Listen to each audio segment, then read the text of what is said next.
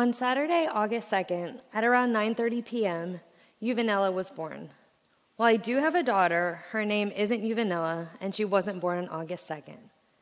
This was a graffito, a message written by a proud papa or a proud mama on the walls of ancient Pompeii nearly 2,000 years ago.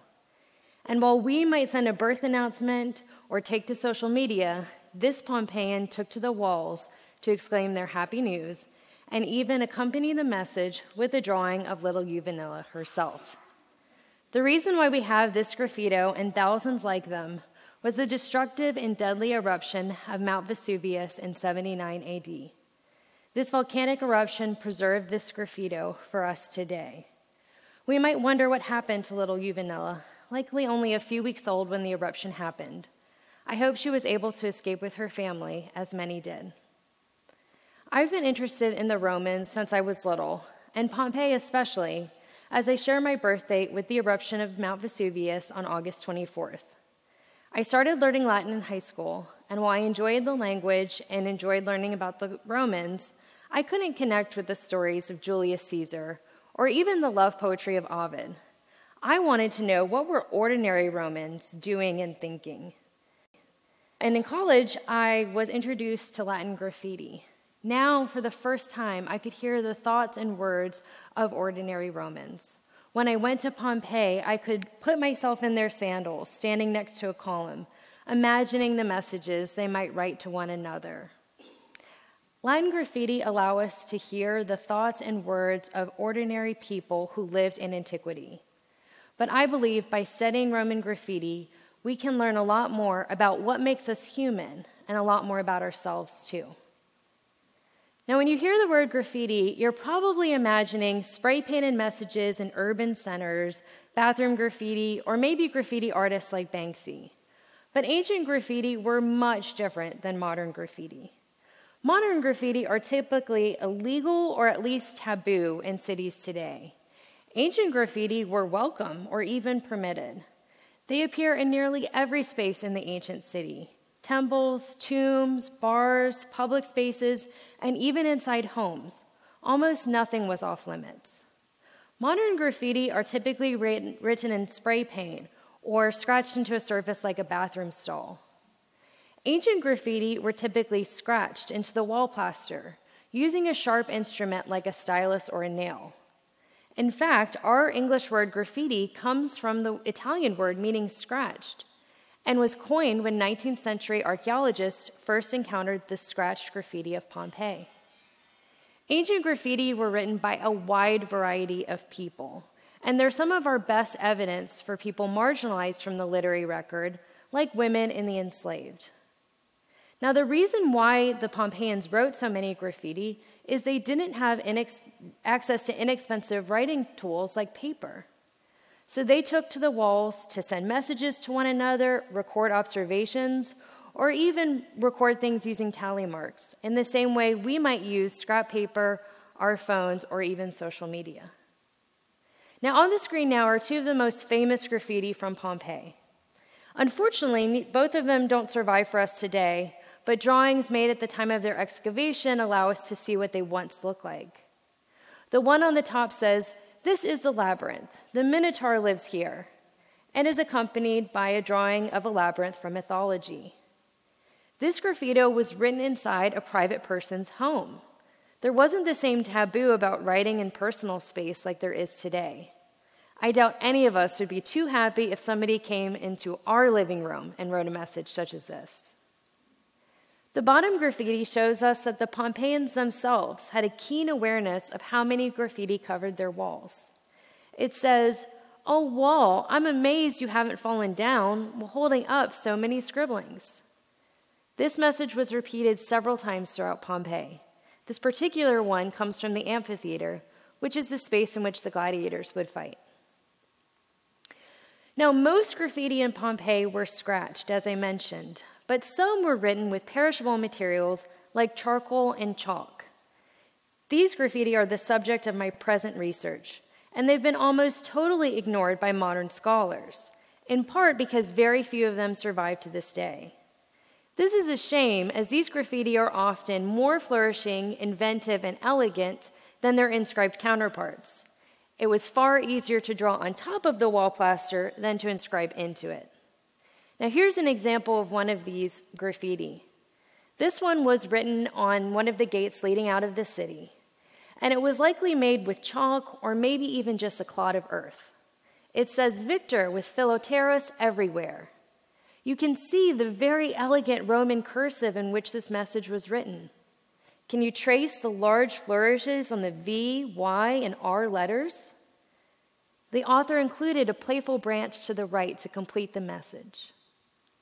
Now, just above this one was a graffito made in charcoal, this time the name Victor, with a flourishing V, and right below it, a portrait, maybe of Victor himself.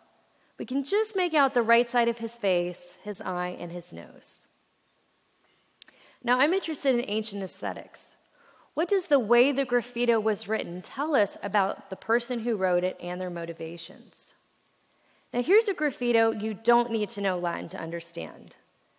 This one was inscribed into one of the bathhouses of the city. Can you read it? How about now? That's right, this was originally written upside down. Now, we don't know if the author wrote it upside down while standing right side up, or if they twisted their body to write it upside down. But either way, it shows us the playfulness of so many of the Roman graffiti. Have you figured out what it says? What if I do this? This was an alphabet. It's the Latin alphabet interspersed forwards and backwards. So it starts with A, then it goes to X, which is the last letter of the Roman alphabet, then B, then U, which is the second to last, then C, then T, which is the third to last, and so on and so forth. So we have the alphabet written upside down and interspersed forwards and backwards. It doesn't get more playful than that.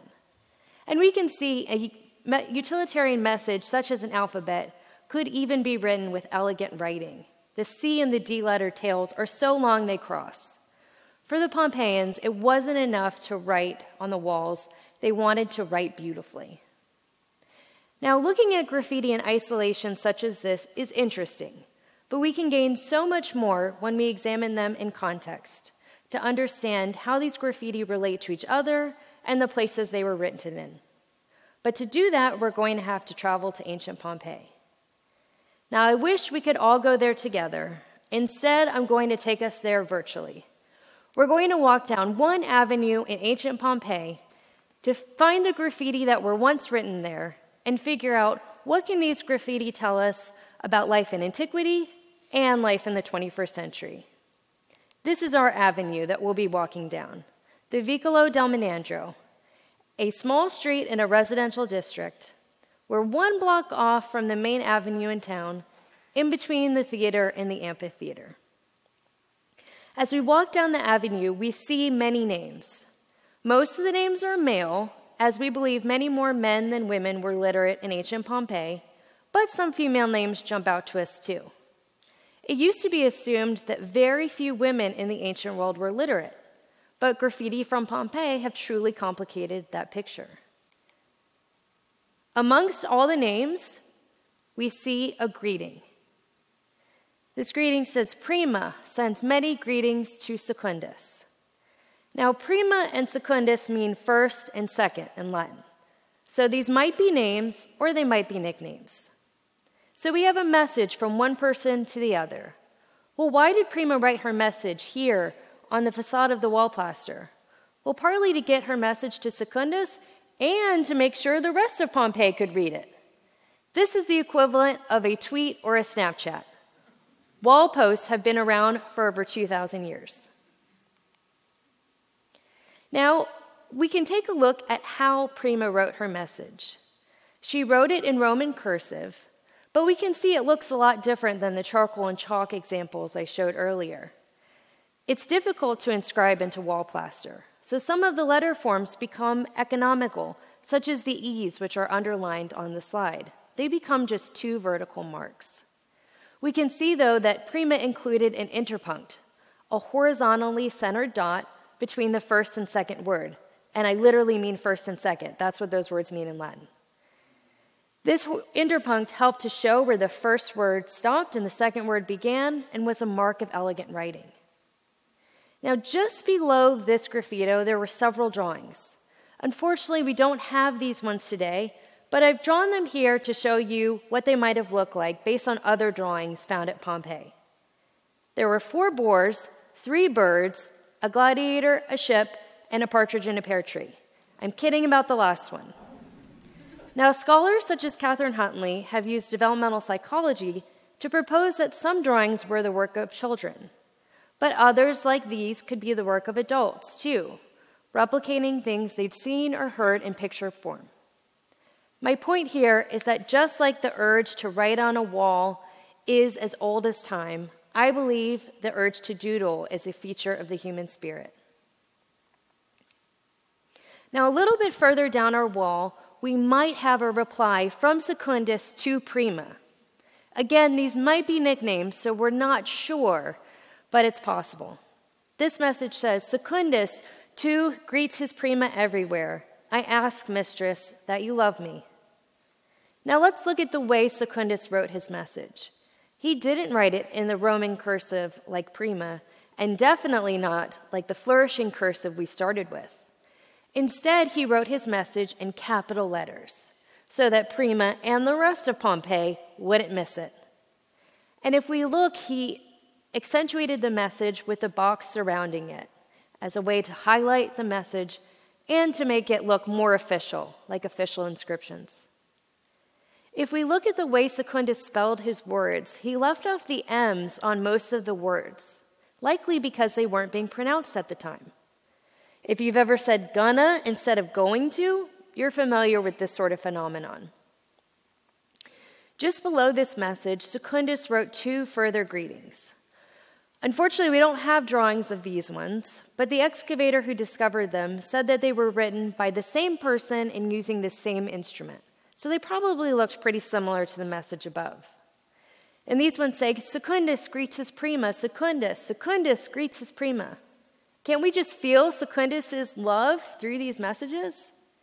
Again, Secundus has left off the A in spelling Prima's name all three times, probably because it wasn't pronounced. I tell my Latin students, don't be afraid of making mistakes. Even the Romans made them. Now, why did Secundus and Prima write these messages to one another? Well, partly it was to get their messages to the other person, but I believe there's something else going on here too. Part of it is to take, take part in this thrill of discovery. How many of us have left a sticky note for somebody or put a note in a lunchbox or written on somebody's social media to find later? Oh, come on, everybody's hand should be up. Right. You want to get your message to the other person, but it's also taking part in the thrill of discovery, knowing you're leaving something behind for somebody to find later. And I believe that's a motivation for these greeters in Pompeii. Now we continue down our walk and we find more evidence of elegant writing. Here we have a farewell greeting Veneria, goodbye, and the ends of the letters made to look like branches. Just below it is a graffito that has stumped scholars. It doesn't really make sense in Latin. I believe it was a first attempt for the graffito above, or perhaps somebody was replicating the elegant graffito above in rather simpler form, and they weren't as effective. These two graffiti show us the true elegance that was possible in some of these Latin graffiti. Now, as we continue down our avenue, we end with a graffito that shows us a group almost completely left out of the literary record, and these are the enslaved. This graffito says, Amyanthus, slave of Coelius Caldus, a clothes washer. Now, clothes washing was a notoriously dirty business in antiquity. One of the materials used to wash clothes was urine. While we wish we could know more about Amyanthus's life, this graffito has at least given us the name of one of the many enslaved whose lives have been lost to history. We end our tour with one final graffito. This one says, On September 3rd, Satura was here. How many of us have seen a graffito such as this or such as this while waiting at the train station or using the restroom? Satura could hardly have known that a destructive and deadly eruption in 79 AD would preserve this graffito and thereby her memory for us today. The urge to write on the wall, to leave your name behind in space and time, is as old as time. While I am by no means advocating that we all go out and start writing graffiti, I hope we consider, can consider what messages we're leaving behind and what we hope will last for the next generation. Thank you.